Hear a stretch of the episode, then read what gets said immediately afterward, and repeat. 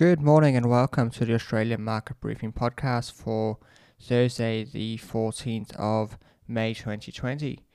Gonna have a look at some prices first up this morning. The Aussie dollar is down 2.6% to 64.52 US cents. On Wall Street, the Dow was down 2.1%, the S&P 500 dropped 1.7% and the Nasdaq was down 2.1%. In Europe, the Stoxx 50 was down 2.5%, the FTSE dropped 1.5% and the DAX dropped 2.5%. Spot gold was up 0.5%, Brent crude down 1.7%, and US oil down 1.2%. 10 year yields on the US are at 0.66%, and Australia's 10 year is at 0.95%.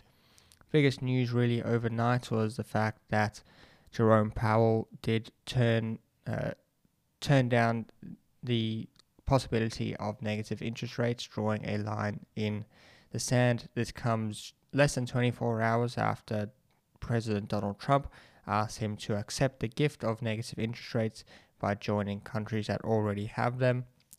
After financial markets began last week pricing in the once Im- unimaginable possibility of a benchmark cash rate below zero. Markets then started to fall um, on the back of those remarks. There is some fear that there will be a pullback in the market soon after that the strong rally that we've had.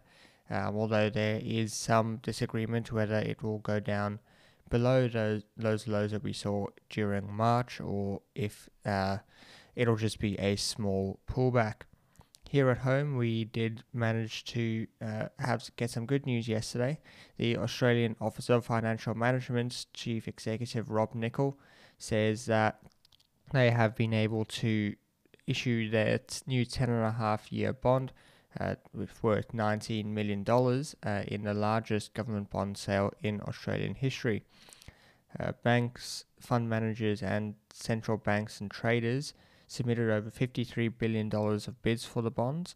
And so there is definitely plenty of funding available for all of the coronavirus stimulus. That is all we have for today. Thank you for listening. I'll be back tomorrow with another episode.